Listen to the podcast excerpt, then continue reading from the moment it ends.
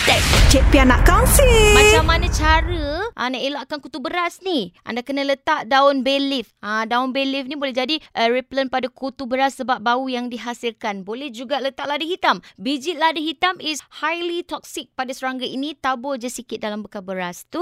Ataupun vacuum pack. Simpan beras dalam vacuum pack boleh mengelakkan dari telur kutu beras menetas. Ataupun simpan beras dalam freezer Ya betul. Ha yang ni memanglah jarang orang buat tapi still berkesan sebab kutu beras sangat sensitif dengan suhu yang sejuk jadi dia tak boleh nak hidup lah.